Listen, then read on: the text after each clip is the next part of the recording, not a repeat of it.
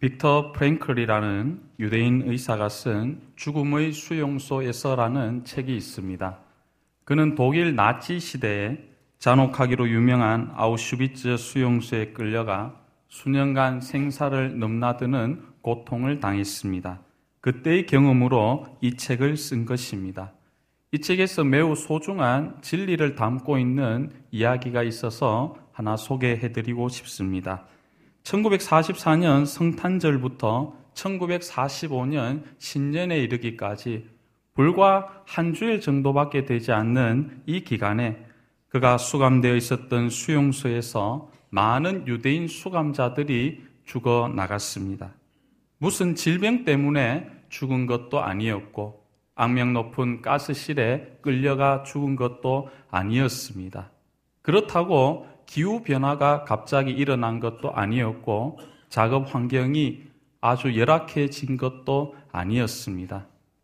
그들이 죽은 이유는 바로 크리스마스 시즌이 지나갔기 때문이었습니다. 많은 유대인 수감자들의 마음은 크리스마스를 맞이하게 되었을 때 어린 아이와 같이 부푼 기대에 찬 그런 꿈을 꾸고 있었습니다. 크리스마스가 되면 예전처럼 집으로 돌아가 트리를 만들고 그 트리 위에 전등을 밝히고 예전처럼 가족이 화목하게 모여 있는 그러한 것을 꿈꾸고 상상했는데 이런 막연한 기대감이 무너지게 되었습니다. 성탄절이 되어도 석방될 조짐이 보이지 않자 그들은 마음의 깊은 병을 얻게 되었고 이것이 몸에도 악영향을 미쳐 생명까지 앗아가는 결과를 냈다고 이 책은 기록하고 있습니다. 그들이 조금만 더 희망을 가지고 견뎠더라면 하는 안타까운 마음이 드는 것은 이러한 안타까운 일이 있고 난 뒤에 불과 4개월 만에 아돌프 히틀러가 항복했기 때문입니다. 그 4개월을 참지 못하고 절망 가운데 그들은 죽어갔습니다. 우리 인생에서 기대와 소망이 얼마나 중요한가를 단적으로 표현해주는 아주 좋은 예가 되는 것이죠. 여러분, 만약 세상을 살아가는 우리들에게 앞날에 대한 꿈과 희망이었다면 어떻게 되겠습니까? 꿈을 가진 사람은 비록 현실이 암울하고 어려울지라도 모든 장애물들을 힘들지만 감내하면서 버텨나갈 수 있지만 소망이 없는 사람은 깊은 절망감에 빠져서 자포자기하며 세월을 허송할 것입니다. 그래서 기대와 소망은 고단한 오늘을 살아갈 수 있게 만드는 힘이 되고 때로는 우리 삶에서 버팀목이 되는 것입니다. 이 시간 함께 읽은 사도행전 1장 1절 이하의 본문은 오늘 이 시대를 살아가고 있는 우리들이 어떠한 꿈과 비전을 가지고 살아가야 하는가? 즉, 저와 여러분과 같은 그리스도인이 간절한 어떤 꿈을 가지고 살아가야 하는가를 말씀해 주고 있습니다. 예수님께서 십자가에서 죽으신 후 그를 따르던 제자들은 제각기 다 뿔뿔이 흩어졌습니다. 대부분은 자포자기하고 있었고 어떤 이들은 옛 직업으로 옛 고향으로 다 떠나갔습니다. 그런데 그들에게 뜻하지 않은 그런 반가운 소식이 하나 전해졌습니다. 그것은 바로 예수님의 부활이었습니다. 예수님께서 부활하셨다는 소식을 듣고 제자들은 옛 스승인 예수 그리스도에게로 몰려왔습니다. 부활하신 예수님은 이 땅에 40일을 머무시면서 제자들에게 가르침을 주셨는데 그것은 다름 아닌 하나님 나라의 꿈이었습니다. 하나님 나라는 예수님께서 모든 사람들에게 특별히 갈릴리에서의 첫 사역 설교의 주제가 하나님 나라의 꿈이었다는 겁니다. 그래서 예수님은 이 꿈을 포기하지 않으셨던 것이죠. 부활하신 주님의 말씀을 들으면서 어느덧 잊혀졌던 제자들의 꿈도 되살아나기 시작했습니다. 잔뜩 고무된 제자들이 예수님께 질문을 합니다. 주여 이스라엘 나라를 회복하심이 이때니까. 이에 예수님께서는 때와 시기는 너희가 알 바 아니요. 오직 성령이 너희에게 임하시면 너희가 권능을 받고 예루살렘과 온 유대와 사마리아와 땅 끝까지 이르러 내 증인이 되리라고 말씀하시는 것이 오늘 본문 말씀의 내용입니다. 저는 이 시간 여러분과 함께 본문 말씀을 통하여 세 가지를 살펴보며 은혜를 나누고자 합니다. 그 첫 번째는 예수님의 제자들이 오랜 세월 간직했던 기대와 소망입니다. 다 함께 본문 6절 말씀을 함께 읽겠습니다. 시작. 그들이 모였을 때에 예수께 여쭈어 이르되 주께서 이스라엘 나라를 회복하심이 이때니까 하니 이것은 비단 제자들뿐만 아니라 모든 유대인들이 가졌던 간절한 기대였습니다. 이스라엘 나라의 회복. 이 하나가 그들의 온 유대인의 소망이었다는 겁니다. 이스라엘 나라의 회복은 예수님께서 세상에 오시기 이전부터 유대인들이 간절히 기다려왔던 소망이기도 했습니다. 흔히 말하는 메시아 대망 사상, 메시아닉 익스펙테이션은 아주 끈질긴 것이었습니다. 그런데 왜 유대인들이 이 메시아를 간절히 구했는가? 그 배경을 살펴보면 당시 유대인들은 로마 지배 아래 있었습니다. 로마 지배 아래에서 정치나 경제, 문화 할 것 없이 모든 것이 엉망이었던 터에 무엇 하나 세상적으로 나라에 기대를 할 만한 것이 전혀 없었습니다. 그래서 유일하게 남은 한 가지 소망이 그 땅의 메시아의 오심이었습니다. 다윗과 같이 힘이 있고 능력이 있고 탁월한 지도자 메시아가 오면 이 로마의 서름과 압제에서 당하게 되는 이 모든 민족의 순환과 아픔을 해결할 것이라고 그들은 꿈꾸고 있었다는 것이죠. 그래서 이것만을 악망하고 있었습니다. 그들은 육신의 눈으로 이 문제를 생각했던 것이죠. 나라를 잃었기에 나라 되찾기를 소망했습니다. 흩어졌기에 모여 살기를 소망했습니다. 가난했기 때문에 부해지기를 원했던 것이죠.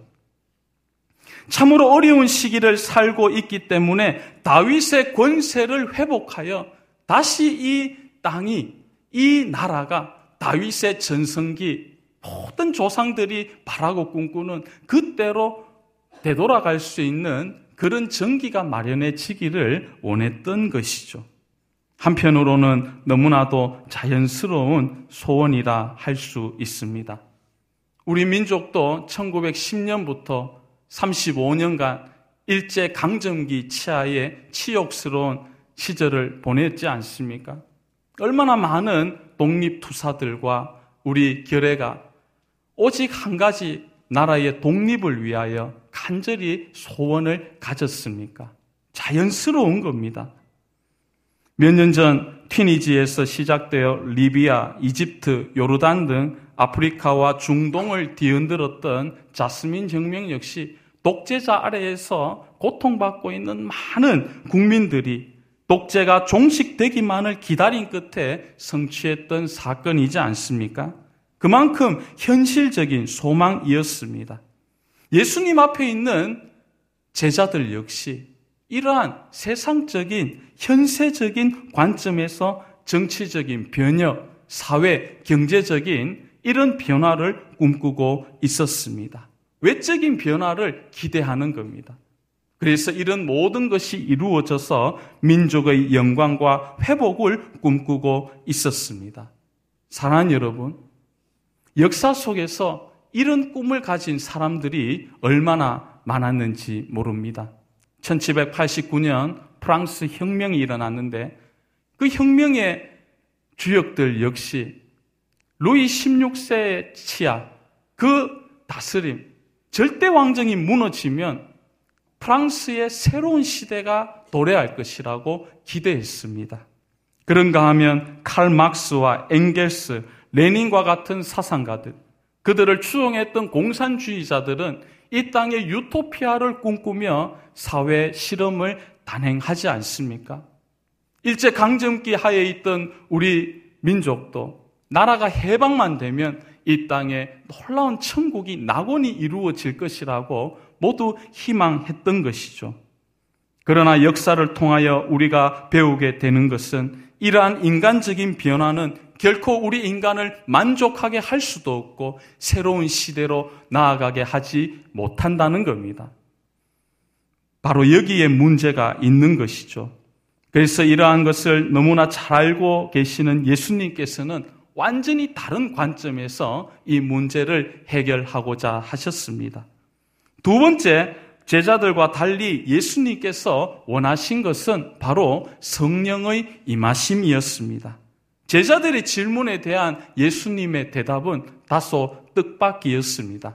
다 함께 본문 7절과 8절 말씀을 합독하시겠습니다. 이르시되 때와 시기는 아버지께서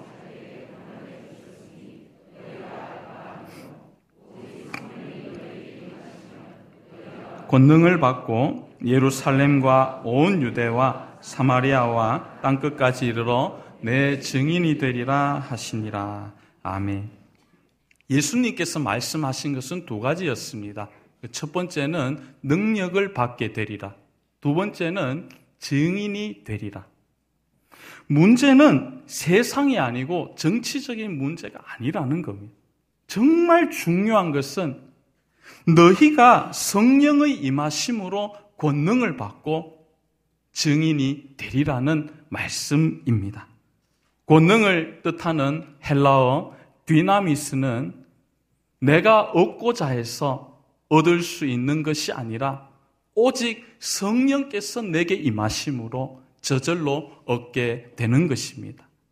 그래서 우리는 이 시간 권능의 성격, 이 디나미스의 성격을 깊이 생각해 보아야 합니다. 우리가 보통 권능하면 어떤 생각을 가지게 됩니까? 원더우먼이나 슈퍼맨 같이 온 세상을 천지를 뒤바꾸는 그런 능력의 사람, 그런 사람을 권능의 사람이라고 우리가 생각을 하기 마련이죠. 그러나 사도행전에서 말하는 권능은 그러한 외적인 변화를 일으키는 그런 권능이 아닙니다. 제자들 자신 안에서 일어나는 변화의 권능이라는 것. 하나님의 사람이 되게 하는 권능. 주님의 참된 제자가 되게 하는 권능. 사도가 되게 하는 권능이요. 주님의 증인이 되게 하는 이러한 권능인 것입니다. 비겁한 제자, 도망간 제자, 형편없는 제자를 변화시켜서 능력의 증인 되게 하는 권능이라는 것이죠. 그래서 성경이 말하는 권능은 자기를 이기는 권능이요. 비겁한 사람들이 변해서 용기 있는 사람이 되고 담대하게 주의 복음을 전하는 참 증인 되게 하는 권능이라는 겁니다. 이것이 가장 최고의 가장 중요한 권능이 되는 셈입니다. 그런데 이러한 권능이 어떻게 주어지느냐? 오직 성령께서 내게 임하심으로 이러한 권능이 주어지게 되는 겁니다. 우리가 사도행전을 1장부터 28장까지 쭉 읽어 나가면서 새삼 놀라게 되는 한 가지 사실이 있는데 그것은 복음 전도 세계 선교의 가장 중심에 섰던 사도들이 바로 얼마 전에 그 복음서의 제자와 동일 인물이라는 사실입니다. 특히 마가복음에서 소개되고 있는 제자들의 모습이 어떠합니까? 참 때로는 부정적입니다. 예수님께서 무엇인가를 말씀하시고 또한 가르치시면 하나를 가르쳐 주면 열을 알든지 아니면 최소한 두 가지라도 알아야 될 텐데 말씀하실 때 들어 동문서답이나 하게 되는 거죠. 또 제자들은 한시도 깨어서 기도하지 못하고 또 십자가 죽음을 앞둔 며칠 되지 않는 그런 상황에 그 임박한 때에는 서로 자기 자리가 높다고 자리 논쟁을 했던 한심한 제자였습니다. 예수님께서 골고다 십자가를 향하여 나아갈 때 그의 곁에는 어느 한 사람 제자가 없었다는 것을 복음서를 읽으면서 우리가 보게 되지 않습니까? 그래서 구레네 시몬이 예수님의 그 무거운 십자가를 지고 예수님 곁에서 같이 갖는 것을 우리는 보게 되는 것이죠. 참 한심한 제자들이었습니다. 그들은 나약했습니다. 두려워하였습니다. 그러나 성령의 충만함을 받고 보니 이 제자가 위대한 사도, 권능의 사도로 바뀌게 된 것이었습니다. 그들은 매를 두려워하지 않습니다. 어디에서 그런 용기가 나는지 사내들인 공의의 앞에서도 예수는 그리스도라고 십자가에서 죽으셨다가 3일 만에 부활하신 우리의 구세주라고 담대하게 선포하였습니다. 그들은 감옥에 갇히는 것이 두렵지 않았습니다. 심지어 죽음까지도 무서워하지 않은 것이었습니다. 성령의 임하심 이전과 이후는 완전히 달랐습니다. 그렇습니다. 아무리 연약하고 부족하고 실수투성이 깨어지기 쉬운 질그릇과 같은 인생이라 할지라도 그에게 하나님의 영이 성령께서 임하시면 그는 권능의 사람이 될 수 있는 줄로 믿습니다. 제가 며칠 전에 어, 그 춘천에 신방을 다녀왔는데요. 어, 차를 타고 가면서 춘천 하면 뭐 유명한 게 뭐 닭갈비도 있고 뭐 여러 어, 또 호반의 도시기도 하고 그렇지만 어, 소양강 댐또 의암요 이런 게 좀 또 유명하지 않습니까? 그래서 어, 길을 따라 쭉 가는데 그 다리 밑에 어, 큰 글자로 수력 원자력 발전소 이렇게 적혀 있는 겁니다. 어, 여러분 혹시 발전소의 전기가 어떻게 만들어지는지 아십니까? 우리가 보통 발전소 전기하면 대단한 화학적인 반응이 대단한 물질로 인해서 생성되는 것으로 생각하기 쉬운데 그렇지 않다고 합니다. 화력 발전소도 원료는 뭐냐 하면 석탄하고 물. 우리가 참 보기 아무것도 아닌 것 같이 보이는 것이 이것이 원료가 되어서 거대한 공장도 돌리고 우리 사회에 필요한 것들을 다 어, 돌리게 되지 않습니까? 우리 인간을 바라보면 구약 창세기에도 하나님께서 흙으로 우리 사람을 창조하셨습니다. 겉으로 볼 때 우리 인간은 흙덩어리이죠. 깨어지기 쉽고 부서지기 쉽고 바람 한 번 훅 불면 다 날아갈 수밖에 없는 그런 연약하고 연약한 인생입니다. 때로는 심한 말을 듣거나 인격의 모욕적인 말을 들으면 밤새 한숨 못 자는 그런 연약한 우리 인간이라는 거죠. 그런데 이렇게 깨어지기 쉬운 질그릇과 같은 우리들도 하나님의 영이 충만하게 우리에게 임하시면 이 사도들과 같이 세상을 변화시키고 변혁시키며 놀라게 했던 그러한 위대한 인물이 될 수 있는 것입니다. 주님의 원하심은 우리가 더 좋은 환경을 지향하며 더 넓은 세계에서 즐기고 누리는 것이 아니라는 겁니다. 제자들이 꿈꾸는 것은 이스라엘 나라의 회복이었고 그들의 삶의 변화였지만 정작 예수님께서 바라시는 것은 성령의 임하심이었습니다. 세상이 변하는 것을 기대할 것이 아니라 먼저 너의 심령이 변화라는 것. 성령이 임하실 때 우리에게는 하나님의 능력이 임하게 되는 줄로 믿습니다. 세 번째 우리가 살펴볼 것은 성령께서 임하실 때 일어나는 놀라운 역사입니다. 즉, 성령의 일하심, 사역을 생각해 보아야 합니다. 사도행전 2장은 예루살렘 교회에 성령의 충만함이 임했을 때 믿는 무리가 다 함께하고 소유를 팔고 서로 사랑함으로 하나가 되었더라고 기록하고 있습니다. 성도들의 필요를 채워줍니다.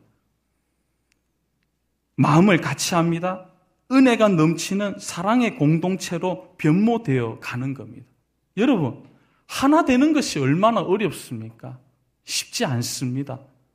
그런데 이 예루살렘 교회에 강력한 성령의 임재가 오순절 마가의 다락방에 그 놀라운 성령의 임재가 임했을 때 그들은 비로소 연합하고 하나 될 수 있었습니다.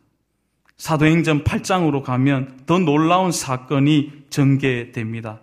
성령이 임하니 사마리아 지역에도 하나님의 복음이 전해지게 되었습니다. 여기서 우리가 또 생각해 보아야 할 것은 이 사마리아가 대체 어떤 지역이 있느냐는 겁니다. 사마리아는 아수르 포로기와 바벨론 포로기를 거치면서 이방 민족과의 혼혈 정책으로 인해서 민족의 순수성 혈통이 심각하게 오염이 되었기에 유대인들이 사마리아인들을 볼 때에는 정말 사람과 같지 않은 이방인과 짐승과 같이 보였다는 겁니다. 유대인들이 그렇게 바라보니 사마리아인들 역시 유대인들에게 악감정을 가질 수밖에 없었습니다. 그래서 적대감을 가지게 되고 이것이 오랫동안 형성되어져 이어왔는데 예수님 시대에까지 이어져 오게 되었습니다. 루비콘 강을 걷는 것처럼 이 두 지역의 화해는 참 불가능해 보이고 어려워 보였습니다. 그런데 유대인들이 상종조차 하지 않던 그 사람들 그 지역 사마리아 성에 빌립이 가서 주의 복음을 전하고 사도행전 8장에 보면 사마리아 성에 큰 기쁨이 있었더라고 성경에 나와 있습니다. 놀라운 변화가 일어난 것이었습니다. 참 놀라운 변화인데 어, 여러분께서 놀라시지 않으니까 참 강심장을 예, 가지신 것 같습니다. 놀랍죠? 전혀 화합이 되지 않는 지역이 연합합니다. 만나지 않던 사람들이 하나 되는 겁니다. 성령 안에서, 그리스도 안에서, 주님 안에서. 이것이 왜 중요합니까? 우리 사회를 볼 때 이것이 필요하다라는 겁니다. 요즘 우리 한국 사회의 최대 하도가 무엇이냐면 사회 통합입니다. 지금 대한민국은 지역과 이념과 세대로 참 많이 나뉘어져 있습니다. 그 어느 때보다 사회 통합이 절실히 필요한 시점이라는 거죠.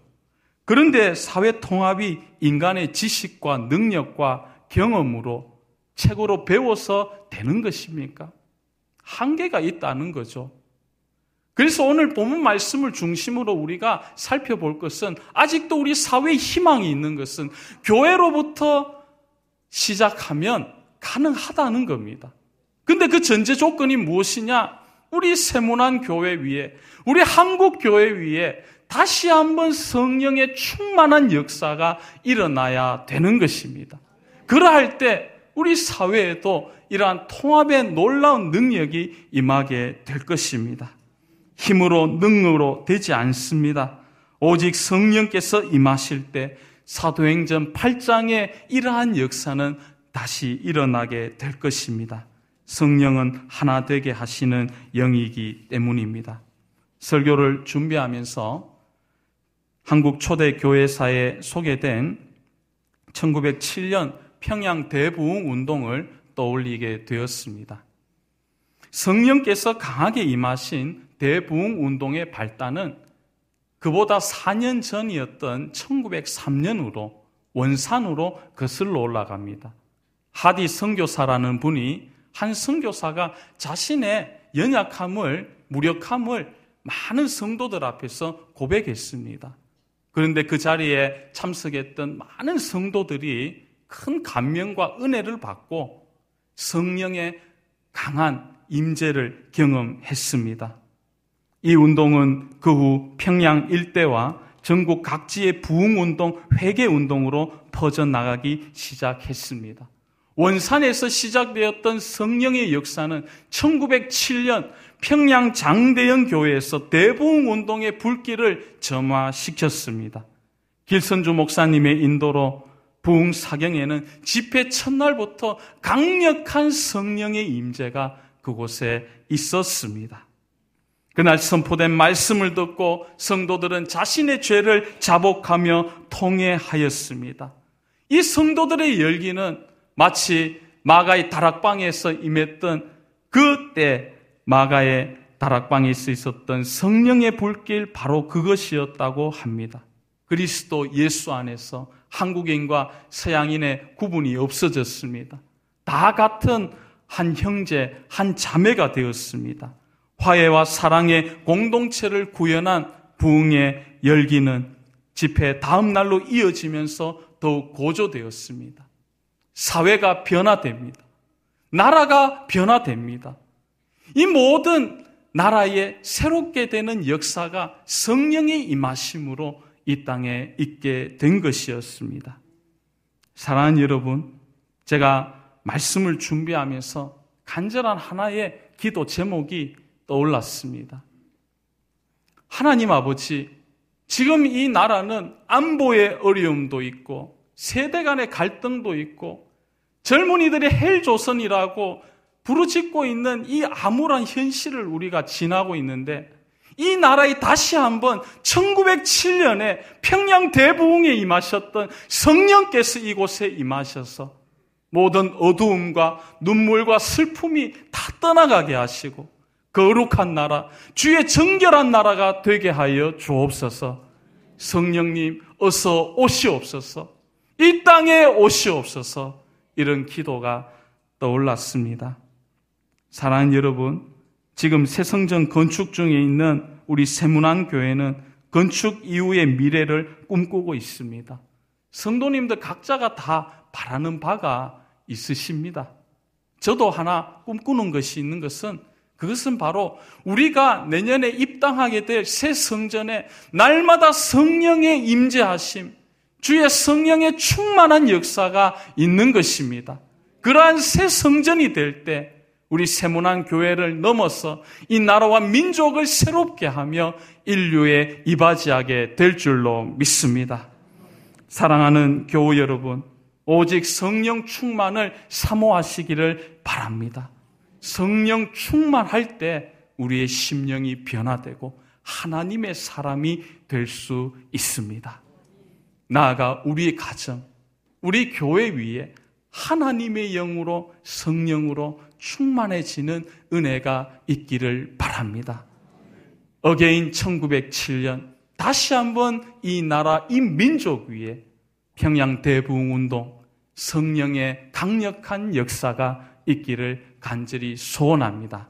기도하겠습니다. 하나님 아버지 감사합니다. 성령 강림 주일을 맞아 우리의 소원이 무엇이 되어야 하는지 깊이 생각해 보았습니다.